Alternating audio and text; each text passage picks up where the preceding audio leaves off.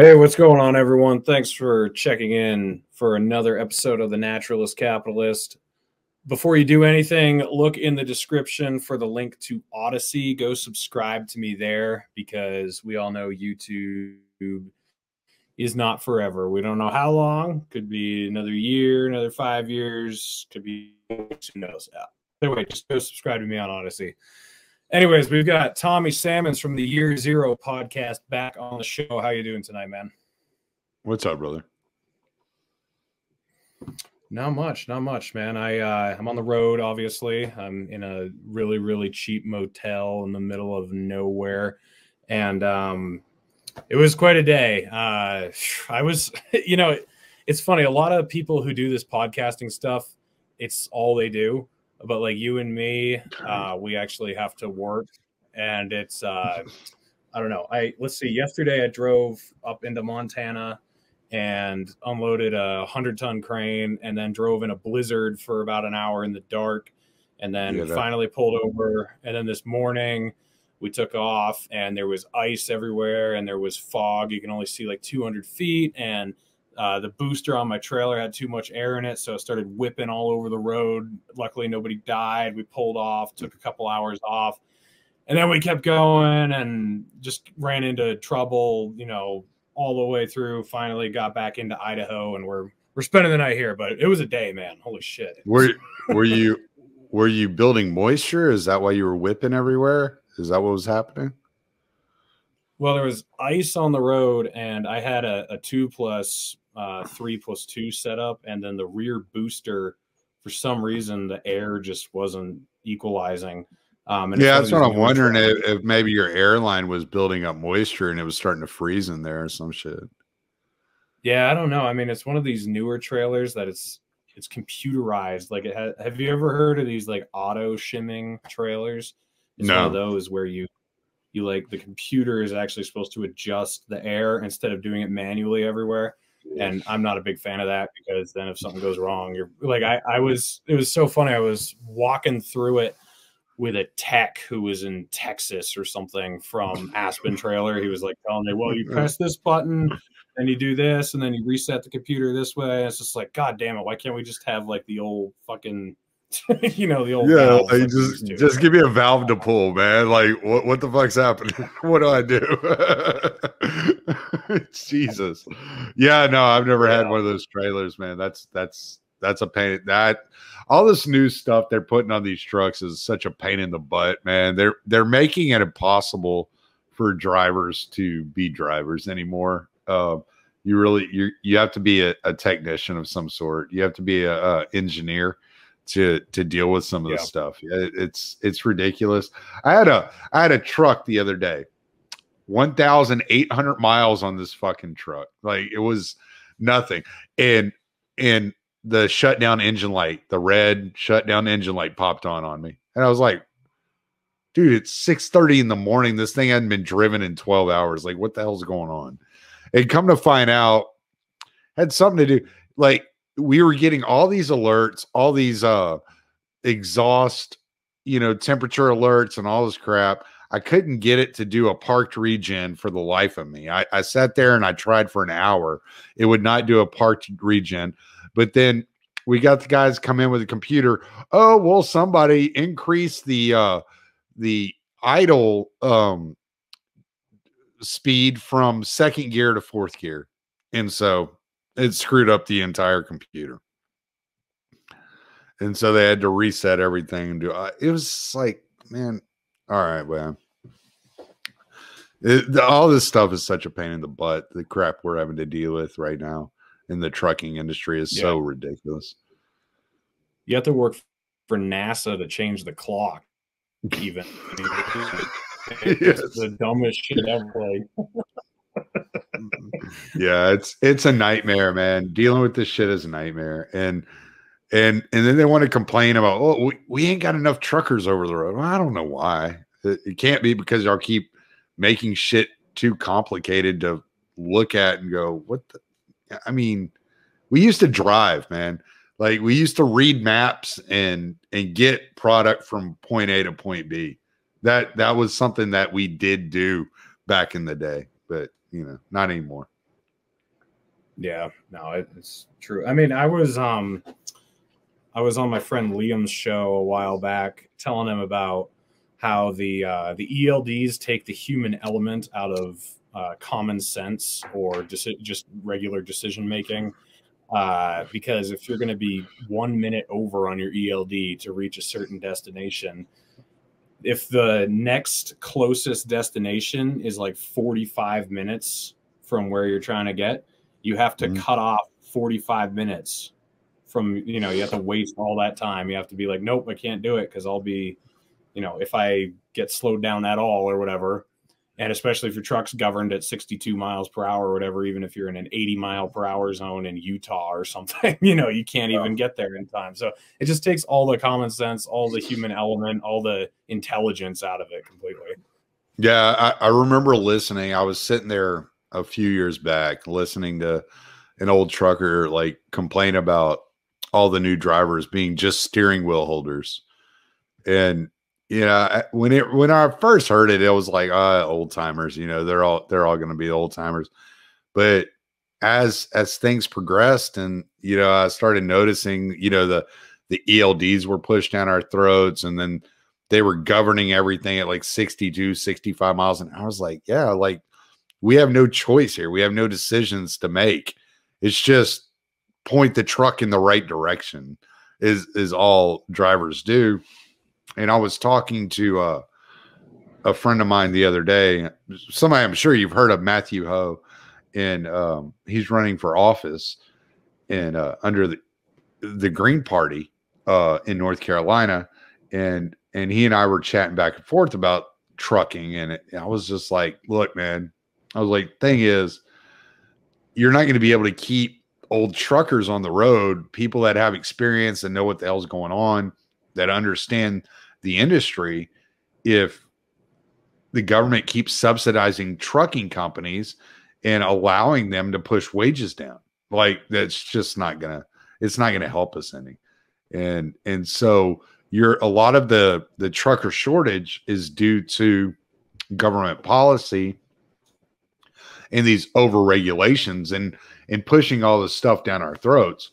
Um, we we haven't seen a drop, a, ma- a massive drop in the amount of truckers getting in accidents. Actually, you probably see the the opposite. You probably see more truckers getting in accidents because most of these guys out there on the road have less than six months experience anymore. Yeah. Yeah. So um, obviously, there's been this uh, vaccination push for truckers going over the border into Canada and you've got a mm-hmm. you've got a friend who's actually gone up there to protest with everybody. Um, I actually don't know a ton about that situation. I just remember uh, when they were first floating the idea, and now they're trying to push it through. But uh, what's your buddy doing up there? What's what's going on? He he mess he texted me today. He was just like, "Look, man." He's like, "I'm heading up to the Canadian border. I'm going to go uh, protest with my my brothers up there." You know, uh, he lives in New York now, and he drives he drives truck local in the New York area, but uh, he's originally from Canada. His his his father and his grandfather were both truckers out of Canada. Um, so he's third generation trucker and he's driven all over the world. He's he he drove road trains in Australia. He's done ice road trucking in Canada. Like he's done it all, you know, all the crazy shit that truckers talk about like the job includes he's been there and uh he was just like nah i'm not i'm gonna go up there i'm gonna stand stand with my boys you know i'm you know three hours away two hours away whatever i'm gonna go go catch me a border town and and uh hold the protest signs and i'm like good man go do it you know and this is a major deal and it doesn't a lot of people don't understand that so how much of american lumber comes from canada and how much of canadian food comes from america. That when you look at these pictures of canadian store shelves empty uh, you can thank the truckers for standing up and saying nah we're not we're not playing your games you're not going to mandate we do anything to our bodies like you lift these mandates and we'll get your food to you. And that's what's happening. And it it's horrible that average people have to suffer, but it's average people that are being attacked in this process. And so as, as long as I don't think people realize the that how much of the pulse of of the supply chain depends on trucking and and what we do on a day-to-day basis you know and uh that's you you cut your veins right? You're gonna bleed out and that's kind of what's gonna happen if you if they keep going after truckers the way they're doing right now. Yeah um i want to get your opinion i don't know how much you know about it um my my information's pretty surface level on this one too, but uh, and I, I, don't even remember the guy's name. That shows how much I've really looked into it. But the guy in Colorado who went down the uh, the mountain and didn't take the the uh, didn't take the runaway truck ramp, and he and I think he ended up killing three people. Um, I don't know was, enough. Was it only was it only three people? I see. I had read like a lot of conflicting stories. Uh, I had read like t- up to 27 people. Like I don't, so I don't know. Oh, really? Oh, shit. Yeah. yeah. I thought it was three, but I don't know if anyone in the live chat knows.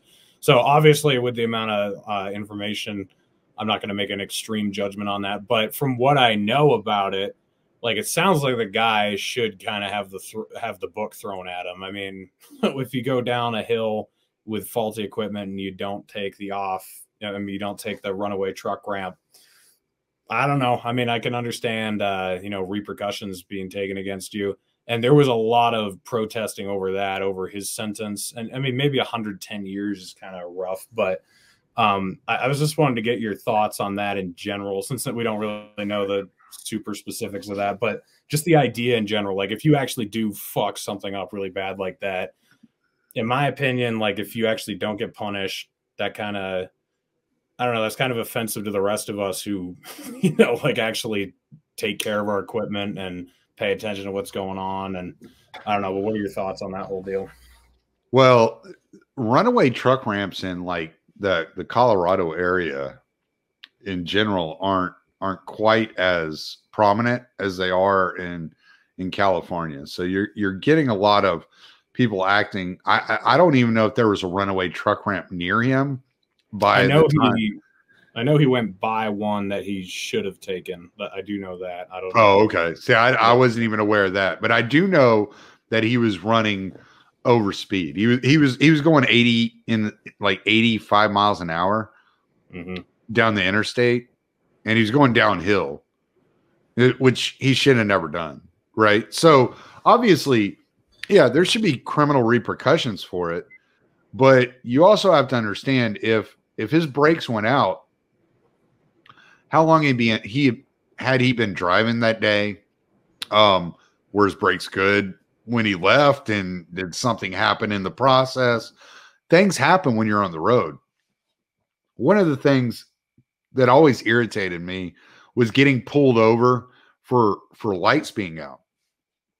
Because I do my pre-trip in the morning, my lights are working, right?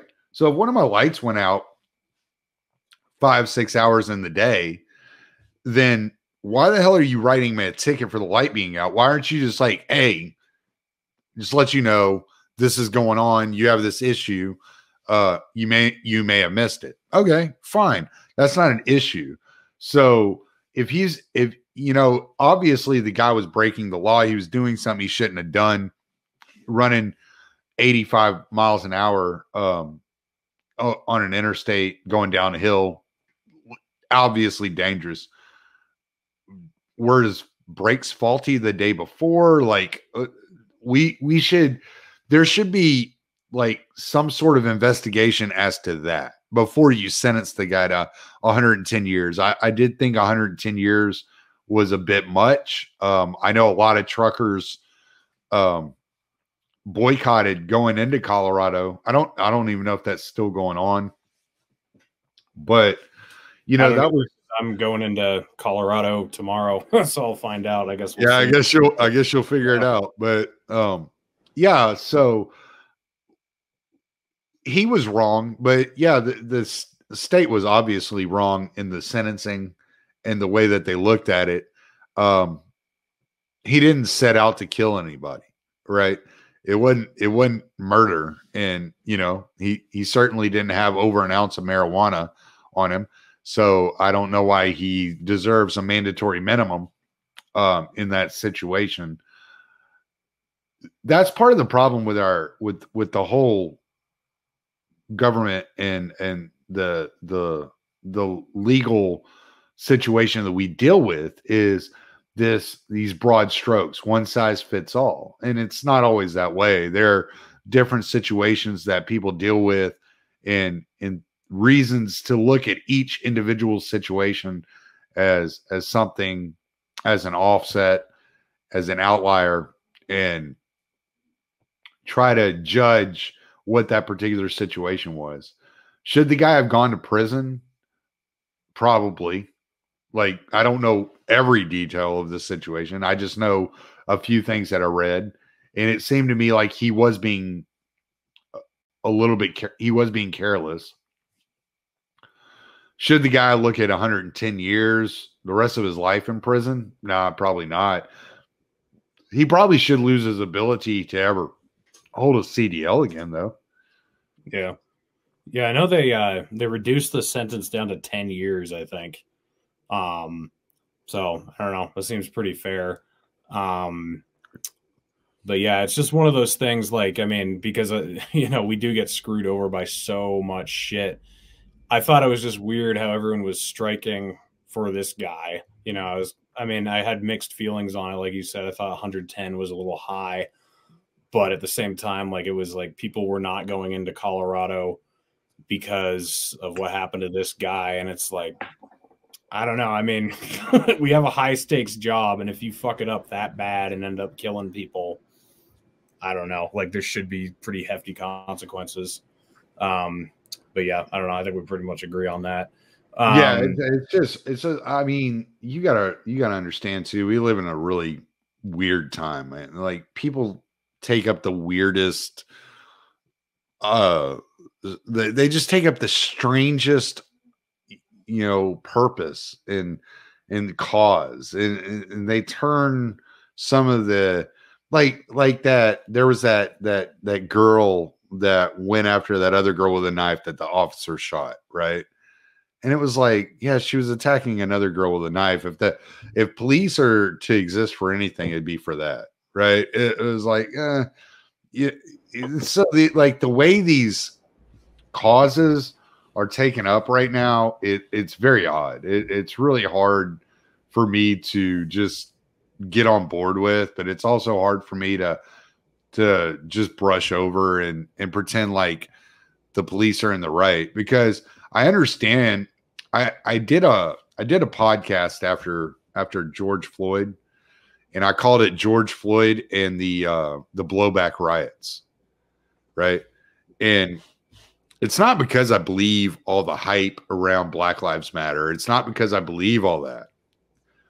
But like in the like let's take the Muslim community that pulled off 9/11, right? Like we can understand like okay, y'all been bombed for 30 years, like there've been like shitty fucking things that have gone on. The policy of the United States has has hurt you. And so I don't defend anybody who committed a terrorist attack on 9-11 but at the same time i can kind of say okay well it's blowback. We kind of got to look at some of this other stuff the same way. You got to kind of say all right there's been enough crap going on by the criminal justice system by the police by law enforcement to where people are frustrated. They're pissed off and they want it to be better and to do what it says it's kind of supposed to do, right? And we've seen enough situations to where it's not where it's protecting the the elites and the institutions and it's not protecting the people that people are mad. And so you get blowback, right? And I look at it the same way. It's it's blowback. And uh and and so as much as one particular situation may not be justifiable it it's kind of like a conglomeration of all these things one on top of the other on top of the other and it builds up. It's like if you've ever been in a relationship and and she nitpicks or he nitpicks at you and and picks fights here and there and you're like trying to avoid the fight eventually it's going to come to that point where you're going to blow up. And i think that's what we're seeing. I think it's this just the addition just one thing on top of the other on top of the other on top of the other and every some everybody's looking for a cause right? Yeah. Yeah it's sort of like i mean when you're married for 20 years excuse me and then after you know thing after thing after thing happens and so then you know your wife forgets to fill the salt shaker and then you just fly off the handle over that. Right. She, yeah. you know the, this trucker getting 110 years for killing multiple people is the you know forgetting to fill the salt shaker. It's like when you look at it as an isolated incident it's like why are you so upset about that? Didn't he kind of deserve that? But then you're right like you take everything that's been done to truckers over the years of course they're going to like flip out and then if there's a big moment like this which this is kind of like george you know not i shouldn't say it's like george floyd because i don't think even though he was a shit human being like he didn't deserve to you know die for what he did but right. um, it's a it's a similar circumstance like when there's so many other isolated incidents that you could choose that are like obvious violation of truckers rights or of you know people who are brutalized by the police. It doesn't matter because it's uh th- these incidents that happened were big and they've gotten a lot of media publicity. And so those are just going to be the ones that people latch onto and you're going to have what you're talking about. Yeah it's the straw that breaks the camel's back. That's why i mean that's what you're looking at. It's Yeah. not it, it it isn't the totality of the of the picture and that's what people need to understand when it comes to this stuff Yeah.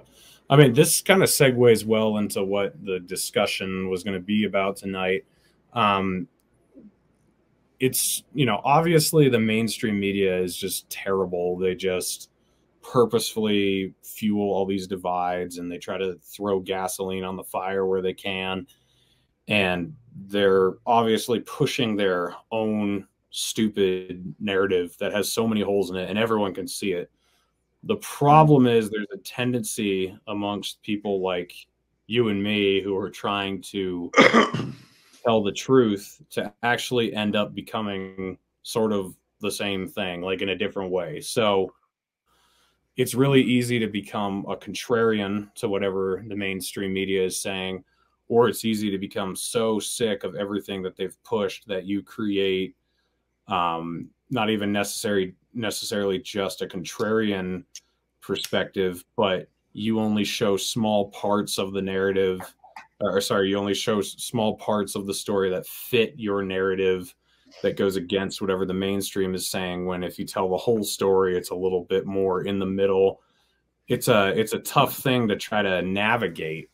Um, but you're the one who actually brought this idea up to me a few weeks ago just the idea that you know we need to really be creating an alternative and trying to share each other's shows and try to you know basically build a network of independent thought.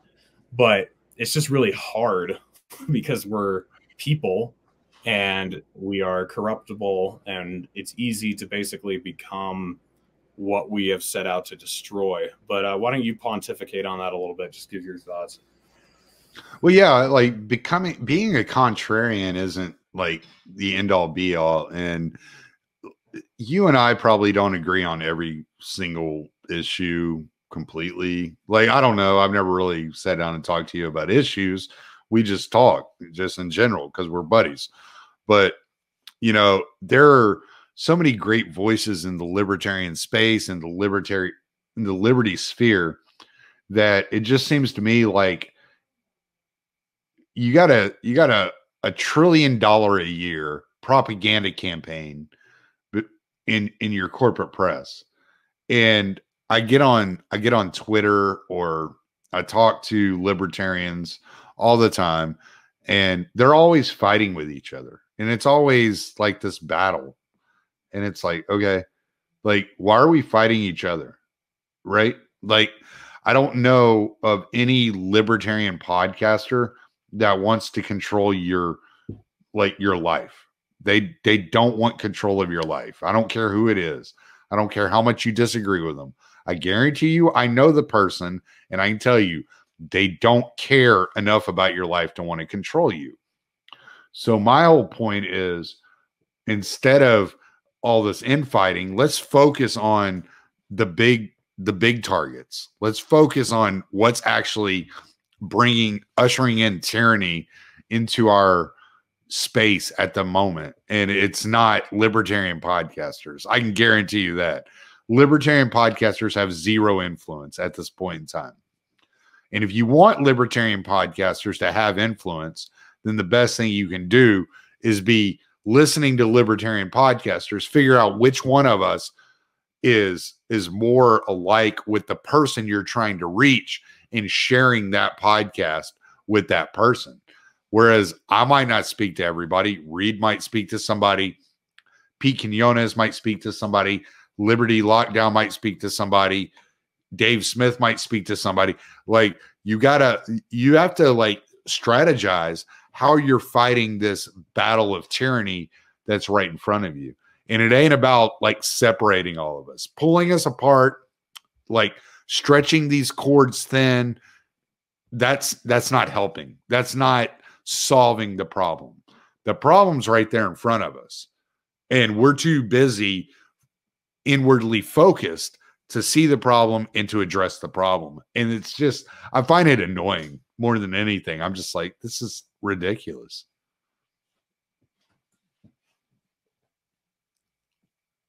Remember me a year ago, that was the center of what I was saying is like, why are we all fighting each other when we agree on 99% of everything and the enemy is very obvious? I think what I've realized the problem is, is actually getting too close with too many people. Like the best way for us to all get along and keep doing our thing. Mostly have like you and I talk a lot. We have each other's numbers. We can call each other, and that's cool. But not every podcaster should be that way with every other podcaster. Is what I've found out. Like there are people that mm. I shouldn't have been like that with. That I was. You know, that I was just yeah. like I got too close to them, and then you know when things get like if I, I mean, you're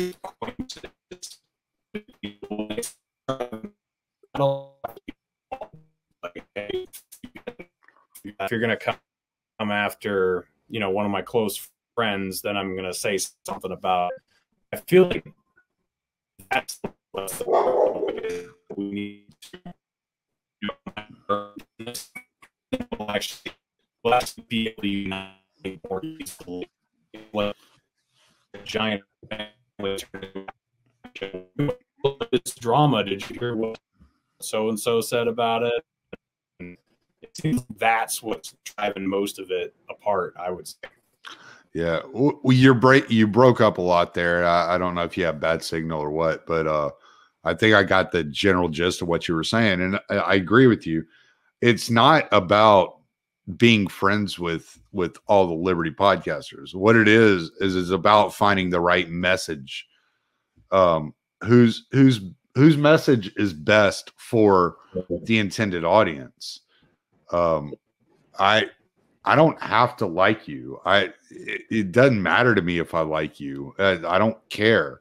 I'm not going to disparage your message if i think your message is going to draw somebody else from the the corporate narrative and the propaganda that's being pushed. See, because like I've been saying for a while, like the biggest threat that we face right now is ESG scores. Like when when everybody was like seriously focused on the the possibility of a vaccine passport, I was telling everybody, no, this is a this is a piece. This is a piece of the puzzle. ESG is the entire thing. All right. So ESG scores is the way that they can do like they did with Alex Jones and they can attack your banking and they can make sure that they did this with um what's his name? The my pillow guy the other day where they took his banking away from him. Like they're doing this. They're going after people's banking. Your ability to access your finances your funds your way of like providing for your children like is being taken from you. That is the biggest threat at this moment. The biggest threat to you is not the libertarian podcaster down the road that you don't like I don't care if I like you. If your message resonates with my next door neighbor more than my message resonates with my next door neighbor, I'm going to give my next door neighbor your message because we have to fight the bigger fight at the moment. We can't be too inwardly focused on the bullshit that's going on around us. Yes, we have this like autistic community of you know retards that want to fucking fight with each other. All right, what whatever, like fight with each other, but for that to be your major focus to that for that for owning that meaningless no nobody to be your ultimate focus or chasing clout or whatever you're doing, you know, whether you're Nick Sarwark or whoever, like your if your focus is not on combating the tyranny that's coming down from through the corporations by edict of government, then you're like not focused on the right thing. And so that's what we need to be focused on. This is where we should be pointing our attention to. These things that that the, the corporations are being utilized as military arms of the United States government. And and they're being used to choke off these relationships and these communities from each other and we can't allow that to happen. So all the attention should be on the corporate tyranny that is being pushed down our throats and and not to be ultra focused on oh well he said a no no word or she said I, I identify as whatever. Who cares? Like, I don't care. Like, if their if their message resonates with people, get that message in front of the people it resonates with. We can take care of all that other nonsense later. We don't have to deal with it today. Am I actually coming through clear now? Can you understand me? Got you perfectly. Yes. yeah. That's this is uh, everyone watches my show half for the technical difficulties. It's like an endearing part of me at this point. but, it's uh, like it's like it's like waiting for Boogie to interrupt my show. It's not a big deal. um, but what I was saying, where I broke up, I don't think this part made it through. Is you know people uh, there half the drama shit that goes on that I've noticed in the half in the last year is stuff that I shouldn't have been involved with, and nobody involved should have been involved with at all. So it seems that everybody's trying to be friends when we should be mostly okay with being acquaintances. Like, you know, you and I talk a lot, we're friends, and I've got right. other friends like Clint and Dave and Ryan. Uh, but you know the circle's pretty small now of people who I actually consider real friends and really talk right. to and so many of these people want everybody to be their good friend. And then the problem you run into is people get into stupid turf wars and shit. And then you have to take a side when you're in the middle of some shit that you shouldn't be in in the first place. So if we're all just like you know if you find your good friends and stick with your good friends and then you're happy just like kind of being acquaintances with everybody else i think that's mostly the way to go. Because otherwise you're just going to get into a world of trouble. That's the lesson I've learned at least this last year. Well, I think some of these people, and and this is what you got to watch out for, and especially when you get to the level of like you or Clint or Pete or Dave, some of these people aren't looking to be your friends. They're looking to leverage your popularity into their yeah. own popularity. Right. And that's not the right way to think about it. Like I am complete I, I'm completely comfortable with knowing that I only talk to a specific audience. And I'm good with that. I've I've even told people not to listen to my podcast. Like because I am a blue collar guy. I speak to a blue collar audience. I have a very rough way of addressing things. I am very blatant. I'm very blunt.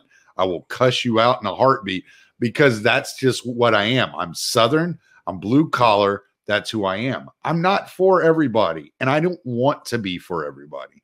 I never wanted to be for everybody.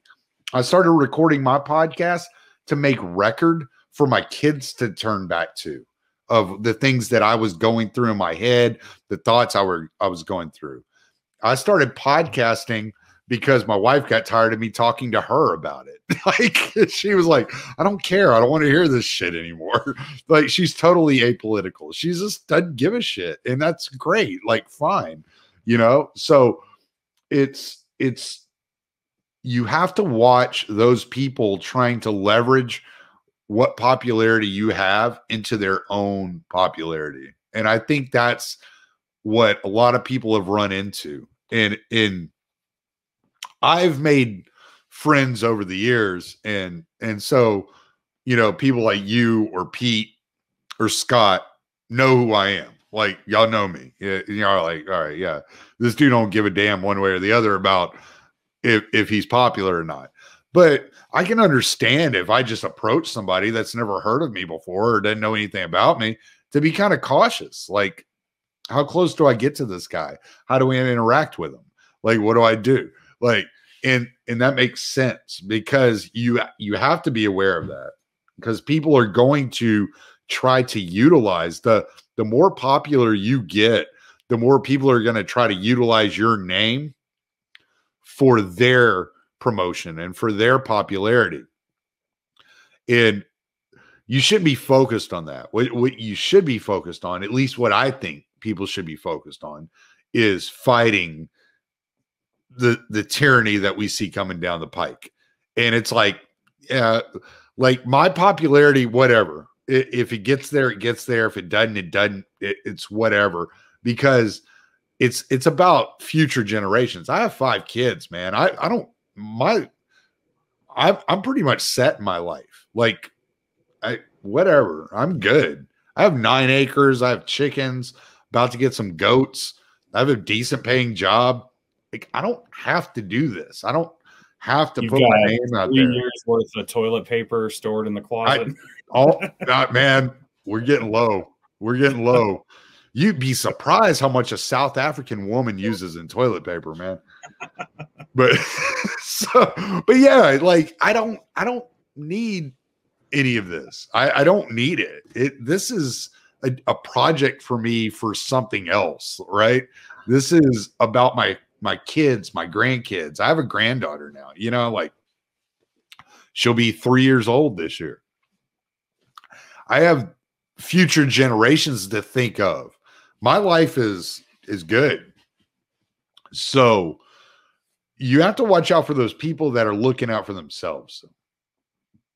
You really have to be careful with that. And that I think that's something that a lot of libertarian podcasters are aware of and I think they have a tendency to point the finger very quickly in the wrong direction.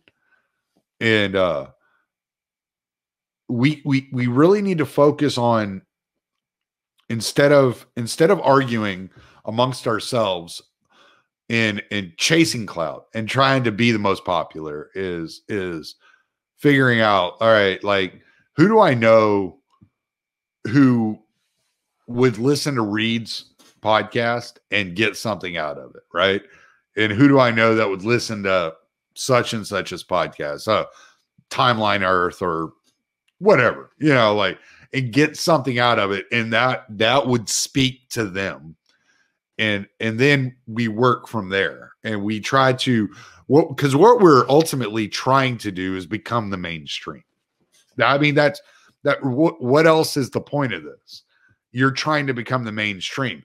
You're trying to get, you're trying to overwhelm the corporate press. And a lot of us have forgotten that the target is not each other, that it's the corporate press. We're not competing with each other. we're competing with the corporate press. And it, in order to do that, we have to start looking whether you're at the Libertarian Institute, you're not at the Libertarian Institute, wherever you're putting your podcast up at, we have to begin begin to interact with each other as if we're one community in the, in the battle against the corporate press and their propaganda. Yeah, you know, I'm a weird guy, uh, you know, compared to, or, or at least like if put me into today's society, I don't really fit in well. You know, like I'm a, I'm a truck driver. I'm I like being out in the woods. I like shooting guns. I, you know, I'm not into a lot of the pop culture that has become mainstream today. So it wouldn't make sense that I would be a mainstream voice. Like, of course, I'm going to have kind of a niche audience. Like, I'm going to attract weird people who are kind of like me. And then, you know, like you were saying, you're kind of the same way. And then, you know, someone like Dave is, you know, he's a comedian and he knows like a lot of comedians who are prominent nowadays. And he's much right. more up to speed on pop culture. So obviously, someone like him is going to have a much larger audience. And that's good. Like, if I mean, I shouldn't be striving to have the same type of audience that Dave has or that Larry Sharpe has or that you have even like I mean we have a lot of crossover but you know I have my own personality so my own audience is going to be just as unique as my personality and that's good like that's what you're trying to drive right. at is that you know we're all going to attract different people and we're going to tug on people's consciences and their their uh, their their logic in different ways where it does seem like the goal of everyone has always been to kind of become Dave Smith. Like well you know what? You're not Dave Smith. Don't be Dave right. Smith. yeah you're not Joe Rogan. Don't be Joe Rogan. Be yourself. And if you really take off great. But if you don't like maybe you weren't meant to take off. Maybe you were really meant to really attract this certain group of people and nobody else can. So, you know, just I think that's you're right on when you say that. It's just so important. Well, yeah, uh, when it well, and like look at it this way. Like I I published my podcast at the Libertarian Institute. I've been working with Scott for 3 years at the Libertarian Institute.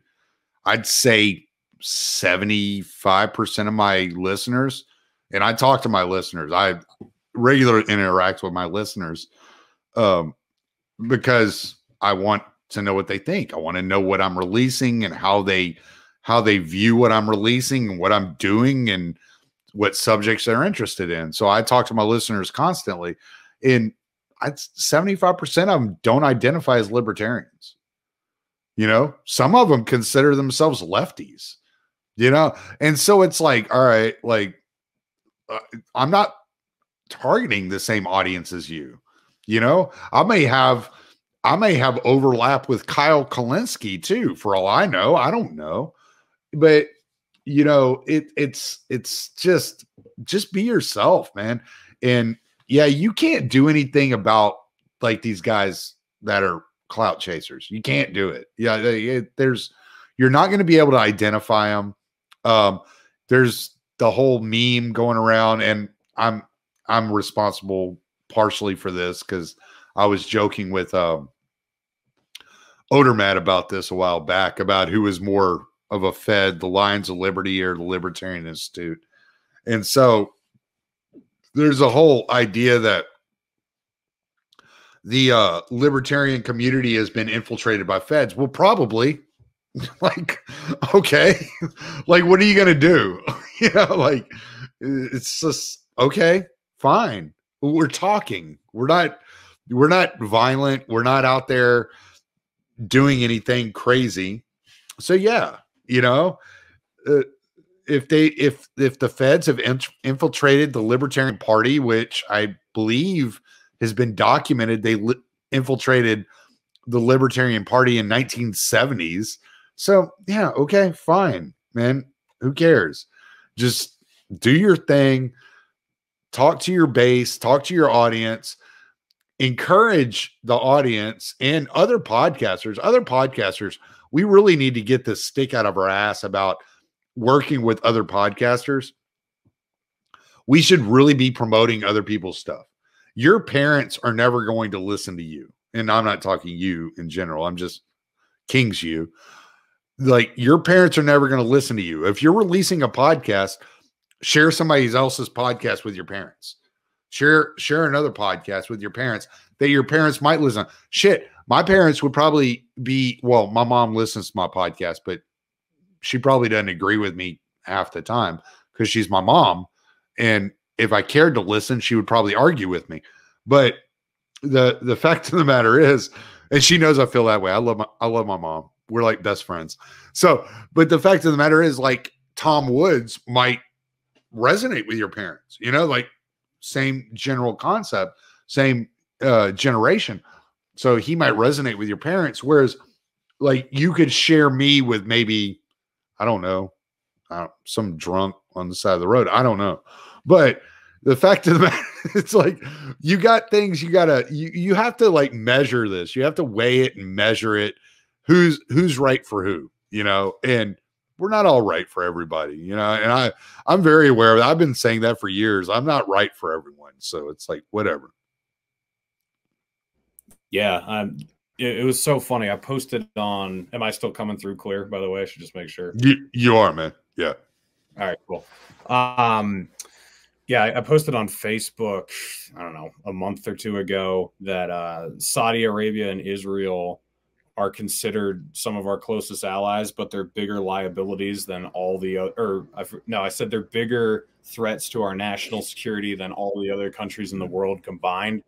And one of my friends that I've known for I don't know almost 20 years now. He uh, we we didn't really talk politics much, but he knew what my politics were. He saw that, and it was really interesting to him. He was, and so he sent me a message saying, "Hey, I'd like to see some of your podcasts or somebody else's podcasts, or files or articles you can link me to to try to understand what you're saying here." So I was like, "Oh, great!" So I sent him one of the Four Horsemen episodes I'd done. I sent him uh, Scott Horton's debate with uh, Bill Kristol, and I, I sent him like a whole bunch of stuff. And one of the videos I sent was me and Abby Martin, and I thought like, there's no way in hell this is going to resonate with him because this guy's like a like a hard right, like Christian conservative, like evangelical type. So there's no way he's going to like her. But I just sent all that stuff and sure enough, he writes back like I watched everything, but the one that really stuck with me was the one you did with Abby Martin, and then I went and looked up Empire Files and I watched her documentary Gaza Fights for Freedom, and that's like really changed my mind about what I think about the Israel Palestine situation.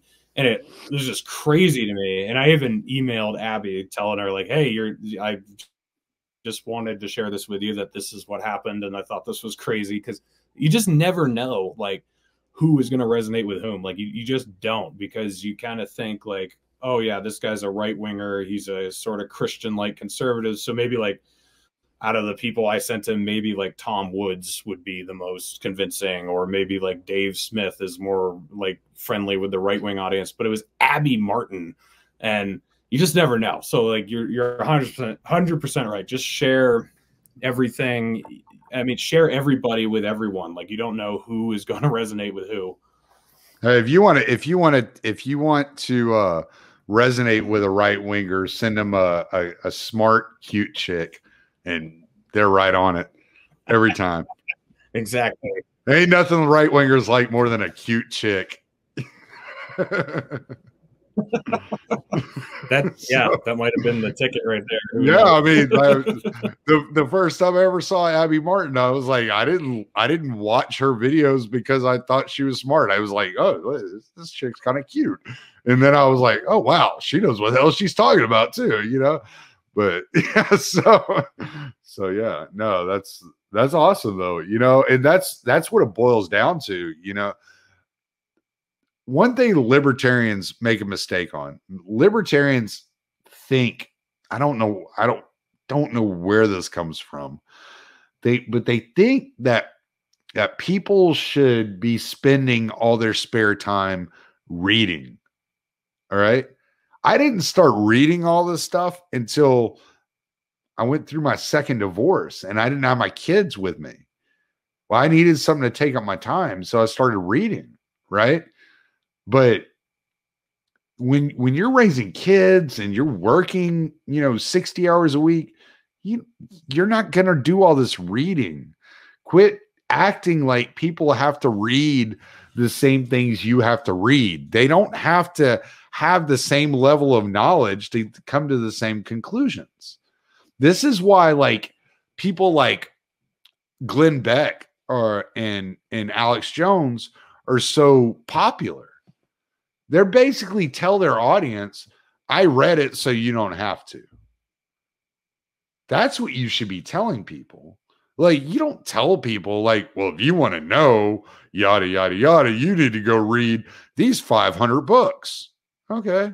Yeah, fine, motherfucker. I'll just be a Republican or a Democrat then, because fuck your 500 books, you know? Because that's what they're thinking. They're like, yeah, you fucking smug son of a bitch. I'm not going to go read your fucking books. I ain't got time. I barely have time to eat dinner and, and fucking get a decent night's sleep. That's what they're thinking. So, like, you got to stop that. Well, if you study 12 hours a day after you work 12 hours a day, yeah, like, or whatever. Yeah, yeah, sure. Sure, libertarian. I'll I'll do that yeah. right now. You know, it's yeah. just not going to happen. That's not the way you approach people.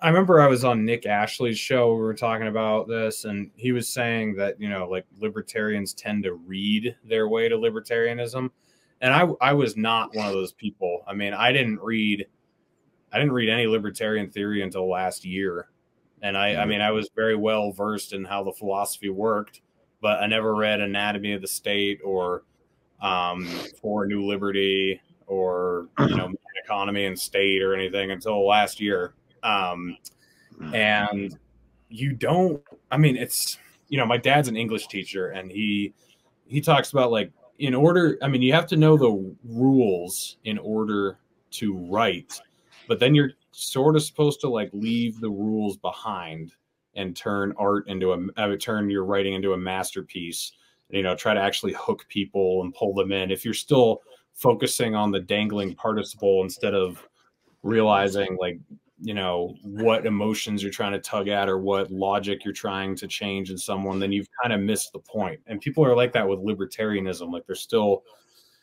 they're still like nose deep in a book that rothbard wrote decades ago and they can't relate it to what's going on now. Like they can't be normal humans. They can't translate it into everyday life and try to explain it to you know some plumber. Like why should he care what rothbard said? Well you know this is why you know like show show him something in his life that would be affected by this philosophy in a way that he can understand. Right. So you're right. Like we don't need to we don't uh, i mean jeremy todd uh fuck i forget the name of the book he says you're supposed to read uh how to how to how to win friends and influence people like he was saying oh, yeah. liberty yeah. should be reading that book by carnegie more than they should be reading anatomy of the state by rothbard and I think he's right. like we have the you know else, down, knowledge. You know who else says know? that? Who's that? You'd be shocked. Andrew Popular Liberty. well, no, he I, says I the same it. thing. He yeah. says the same thing. It, libertarians should be reading How to Win Friends and Influence People and not Anatomy of the State. And here's my thing: like you were telling me what your dad, how your dad uh, addressed it from uh, an English background. I I've been writing since I was 12 years old. And you know I've always addressed it was the finding Forrester method. And and Sean Connery had this really great line in finding Forrester that I never forgot was write with your heart, edit with your head. So like put it out there. Like get emotional and put it all out there. Get the get the emotion out there. Like put out what it is that you want the audience to feel when they read your writing and then come back and think your way through how to articulate it in a way that is relatable. But but you always write with your heart first. And i've found that when i write like i just released an article last week um, at the libertarian institute and grand theft world and on my substack. And what I find is when I sit down and I just write and then I read through it, I'll find the way to move the sentences around properly. If I try to think my way through it, it never gets done.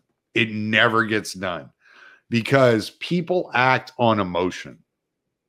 They don't act on theory or philosophy, they act on emotion. This is the big struggle that libertarians have. They can't get people yep. to act the way they want them to act. And why is that? Because they are talking as autists. Stop being an autist and start being a fucking human, and you will get people to act. yeah, no, that's that's it, man. That's it right there. I mean, you know, I, I like having you as a fellow podcaster because, like I said earlier, so many podcasters are people who either have like some sort of white collar corporate job that they have time to, you know, they have time to read all their articles and get it ready for their podcast. But having people like you and me who are out there in the field all day and we understand this shit, we see how it affects our everyday lives, and then being able to just, you know, open the computer and talk about it, I think that really has a lot of value.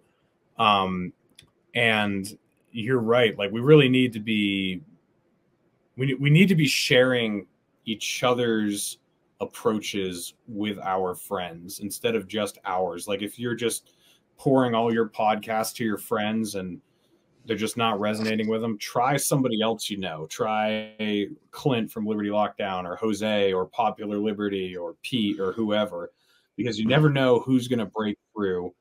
And, you know, the I, I think the value of this kind of new surge of podcasters that we're seeing is there there are like a lot more normal people. Like typically, podcasters have been kind of like the upper echelon, uh, more uh, intellectual type. But with this new wave of libertarian podcasters, I'm seeing like more and more regular people start to fill the ranks.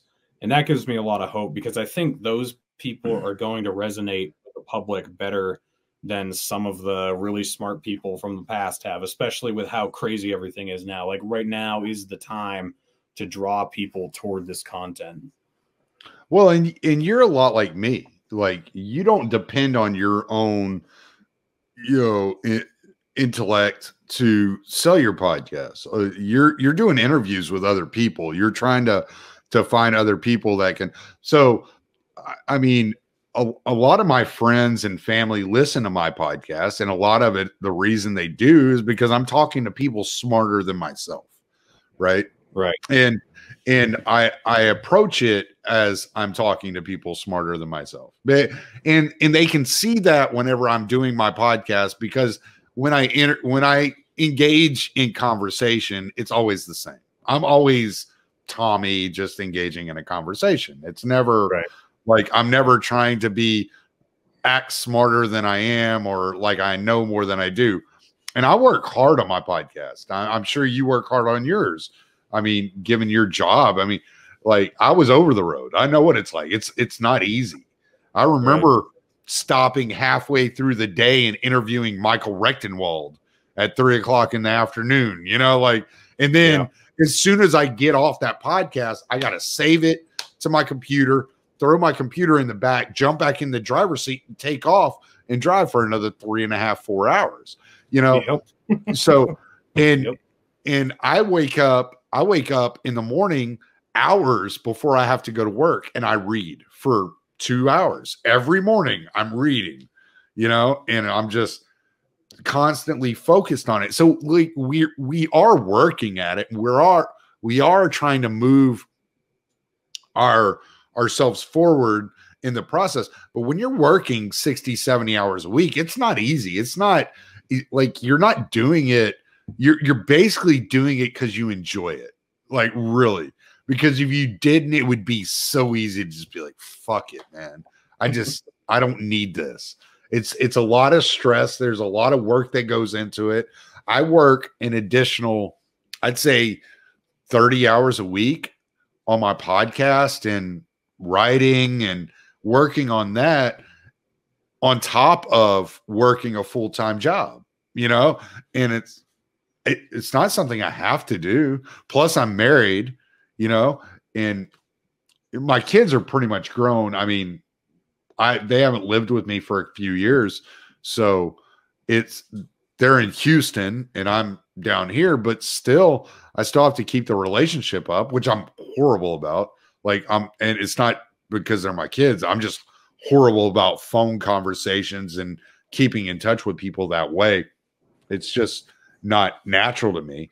And and a lot of times it's them messaging me going, "Hey dad, how's it going?" And I'm like, "Oh shit, what's up?"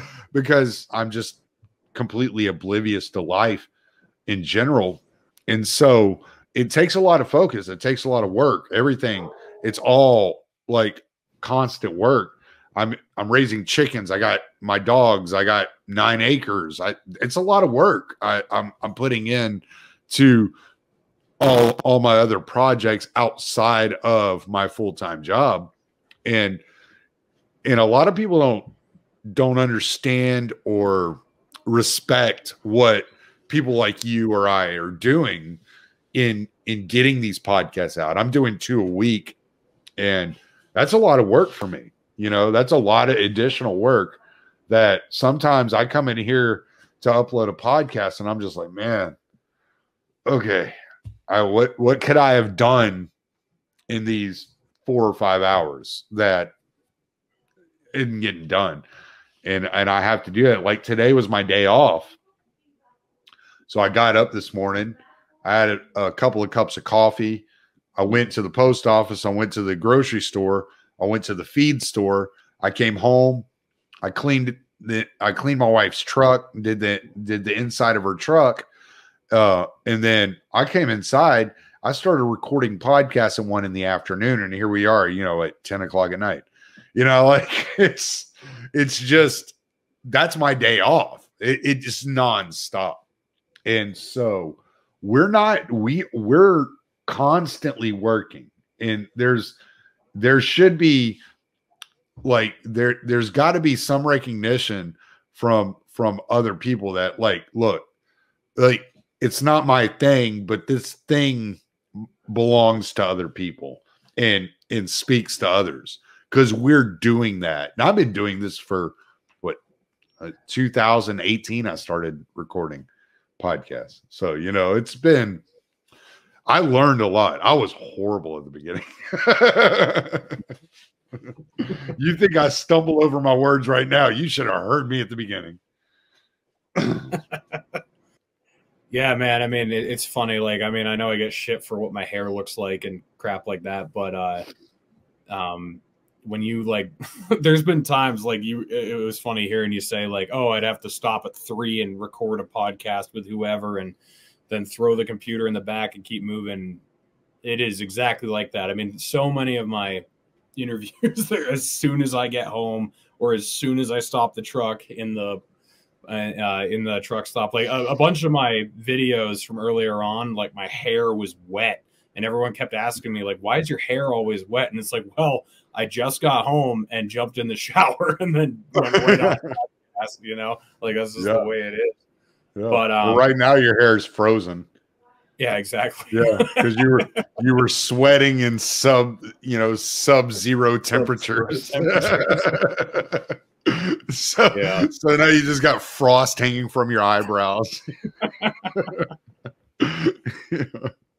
But yeah, yeah no, it's like there there's no appreciation for that that aspect of of the podcasting community, and uh, I think the work that we're doing will make a difference. And and you know, you're you and I may never be like what what can be of podcasting and what it can become.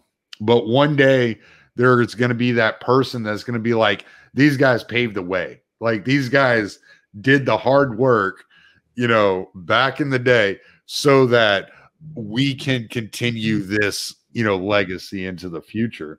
And that's kind of what we're doing.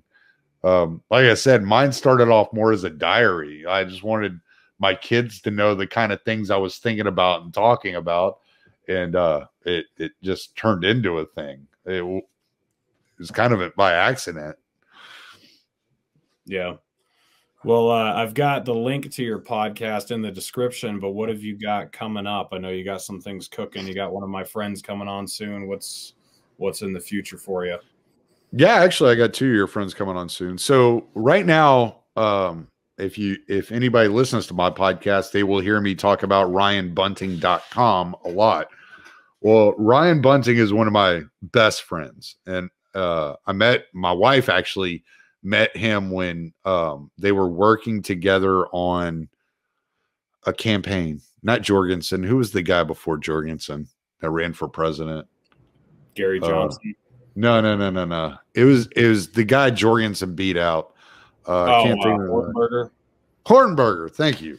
Yeah, so they were working to get together on Hornberger's campaign, and uh, so he does a lot of my. Uh, he works with me a lot on technical issues. And and so he he's also did my podcast logo. I always mention that. Well he's gone um full time so he and i are working together on putting together a series on on discord under uh the year zero discord page. And uh what we're going to do is we're going to have people and i've already gotten a couple of people including shane hazel to agree to come in and do this. We're going to be teaching people skills. It's going to be free of charge. It's going to be kind of like Skillshare. It's going to be, but it's going to be completely open source and completely free. So, um, for people out looking to learn new skills, maybe want to change jobs, y'all can come over to the Discord and we'll, we're going to have um, live streams going on maybe once a month, maybe twice a month. It just depends on how it works out and there were but we're going to save those videos of those live streams where we teach different skills where there's different computer skills or like I'll have Shane Hazel will be doing carpentry things of that nature. And you'll be able to come and you'll be able to learn at least the basics. You may not be a master freaking carpenter by the time it's over with but you'll know how to put something together. You'll understand the basics and you'll be able to get started. So we got that in the works. That's something that I'm really excited about. And that's going to be launching this year. We're going to be getting off the ground. And uh, so I'm really excited about that. But yeah, um, this Friday, I record with Eric Jackman. Um, and then in a couple of weeks, I will be recording with Kim Iverson. I also have uh, episodes pre-recorded um, with Dan Smots. Will be out this week. Um, I just recorded with James Yohe, which will be coming out early next week, and then I did an episode with uh, Mike Maharrey, who's a great friend of mine, and I love Mike to death, and Caleb Brown, and that that episode is going to be Christianity and libertarianism will be coming out towards the end of next week. Um, and I have an upcoming interview with Tom DiLorenzo.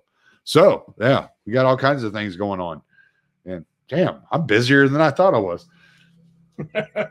yeah, well, definitely go subscribe, or I guess you don't subscribe, but go follow whatever you call it. Go follow his podcast. I've got the yeah. in the year zero, liber, libertarianinstitute.org slash year dash zero forward slash. And uh, make sure that make sure you put that last forward slash in there or you will not find it. But it is there. It is libertarianinstitute.org forward slash year dash zero forward slash. And you will you will find me. And then whatever my twitter handle is which i don't really promote my twitter so who cares uh, That's in the description too. Uh, you, you got to come up with like a little song for your your uh, your web address there. You could do like year dash you know zero. You, you just got to come up with yeah, maybe I, maybe I should. Yeah, it took me forever to figure out that last dash, and that's why I make sure I say it because it's like I kept doing it, and I was like, why is this not working? What did Harley do? Like he messed this up, and then I realized, oh, you put that last dash in there, and it all right, Yeah. So, but yeah, man, Oh, this was fun. This went by quicker than I thought. I was talking a lot, I guess. Uh, they always go fi- They always go fast. We were, I don't know. I, I like talking to you, man. We'll have you back on again for sure. Um, let's You'll be on mine This- soon. In, Oh, yeah, in we'll. February, in February, we're gonna we're gonna work it in where I can get you in there. All right, for sure, man. Um, I think uh, Thursday I've got Justin O'Donnell and Joe Evans coming on the show, and then uh, next Tuesday we got Scott Horton coming back to talk about Ukraine and Russia. If we haven't like already done something retarded by then, hopefully not. But uh, We're not all nuked by then. We might we might be all dead by then. Yeah. I don't know. Maybe that's the thing to hope for. Maybe that's just easier. But no, I, I'd, I'd I'd rather listen to Scott talk than be dead. yeah, me too. Just uh, and I, uh, I love Justin too. Justin O'Donnell's a great guy too. Yeah, he is. Yeah, Great So, um, like I said, subscribe to me on Odysee, guys. That's in the description. Um, and yeah, follow Tommy, and we will catch you guys on the next stream.